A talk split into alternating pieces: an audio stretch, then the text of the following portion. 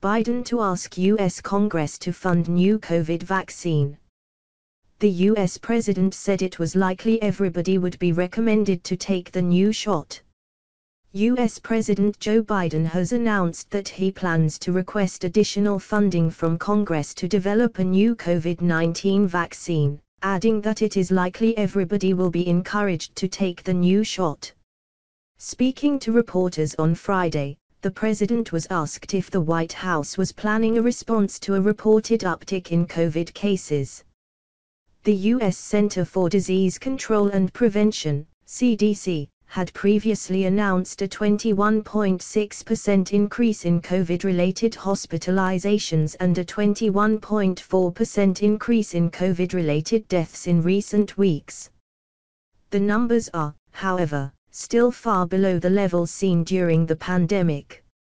Biden responded by stating that he has already signed off on a proposal to have Congress fund a new vaccine that is needed, that's necessary, that works. It will likely be recommended everybody get it no matter whether they've gotten it before or not, he added. The president's announcement comes after CNN suggested last week that people should mask up again as the U.S. Center for Disease Control, CDC, and the World Health Organization, WHO, warned of a surge in coronavirus cases and new variants. If you're at high risk of serious illness or death from COVID 19, it's time to dust off those N95 masks and place them snugly over your nose and mouth to protect yourself from a recent uptick of the virus, CNN wrote, citing a growing number of experts.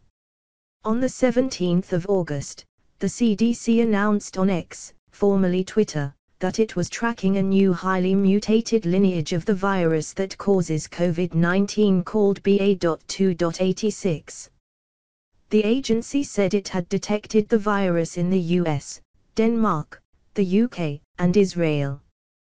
The WHO confirmed on the same day that the BA.2.86 variant was under monitoring due to the large number of mutations it carries, but noted that only a handful of sequences of the variant had been reported so far.